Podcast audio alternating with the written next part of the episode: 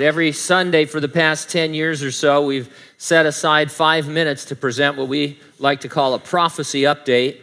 The Bible's about one third prophecy with about 500 prophecies yet to be fulfilled.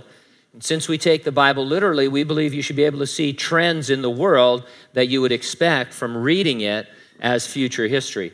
Prophecy is also quite practical all the New Testament writers testify to the fact that living with the anticipation of the Lord's return motivates Christian living. For example, the Apostle Paul wrote, You know what sort of times we live in, and so you should live properly. It's time to wake up. You know that the day when we will be saved is nearer now than when we first put our faith in the Lord. The night is almost over, and day will soon appear. Stop behaving as people do in the dark and be ready to live in the light. So, the granddaddy of unfulfilled prophecy is the mark of the beast. Apostle John in the book of the Revelation saw a future in which everyone would be identified and conduct business using what he described as a mark in their forehead uh, or hand.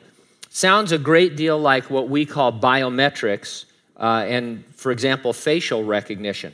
One of the articles that caught my attention this week was titled Police in China Using Facial Recognition Glasses.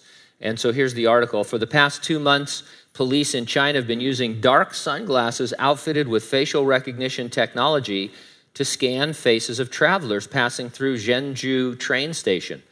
The glasses are linked to a central database which contains details of criminal records. They have a small camera attached on the right hand lens and are connected by cable to a tablet device with software to search faces in the central database looking for a match with suspects. Using the technology, police can view an individual's personal details, including name, ethnicity, gender, and address. They can also review if the suspect is wanted by the police, and according to a report in The Telegraph, even their recent internet history. Another article said the following Flip a coin. If you're an American adult, that represents the odds that your photo has been enrolled to a law enforcement face recognition database, allowing you to be identified and tracked as you walk down the street, attend a protest, or visit a rehab center, because those are the three activities that we are most likely to uh, perform. Anyway, this isn't speculation, it's the result of a year long investigation into police use of facial recognition tech published last October by researchers at Georgetown University.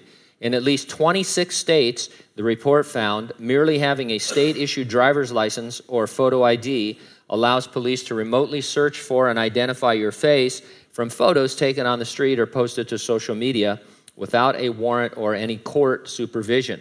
16 states also make their residents' ID photos available to the FBI, whose own facial recognition databases now contain more than 411 million face images.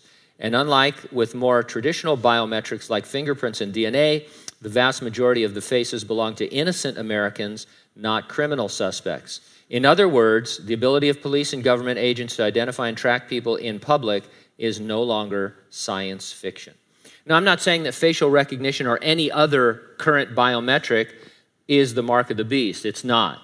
I'm saying that 2,000 years ago, the Bible predicted a world in which something that seems like biometrics would play a key role in the end times. We're not looking for a sign or a prophecy to be fulfilled.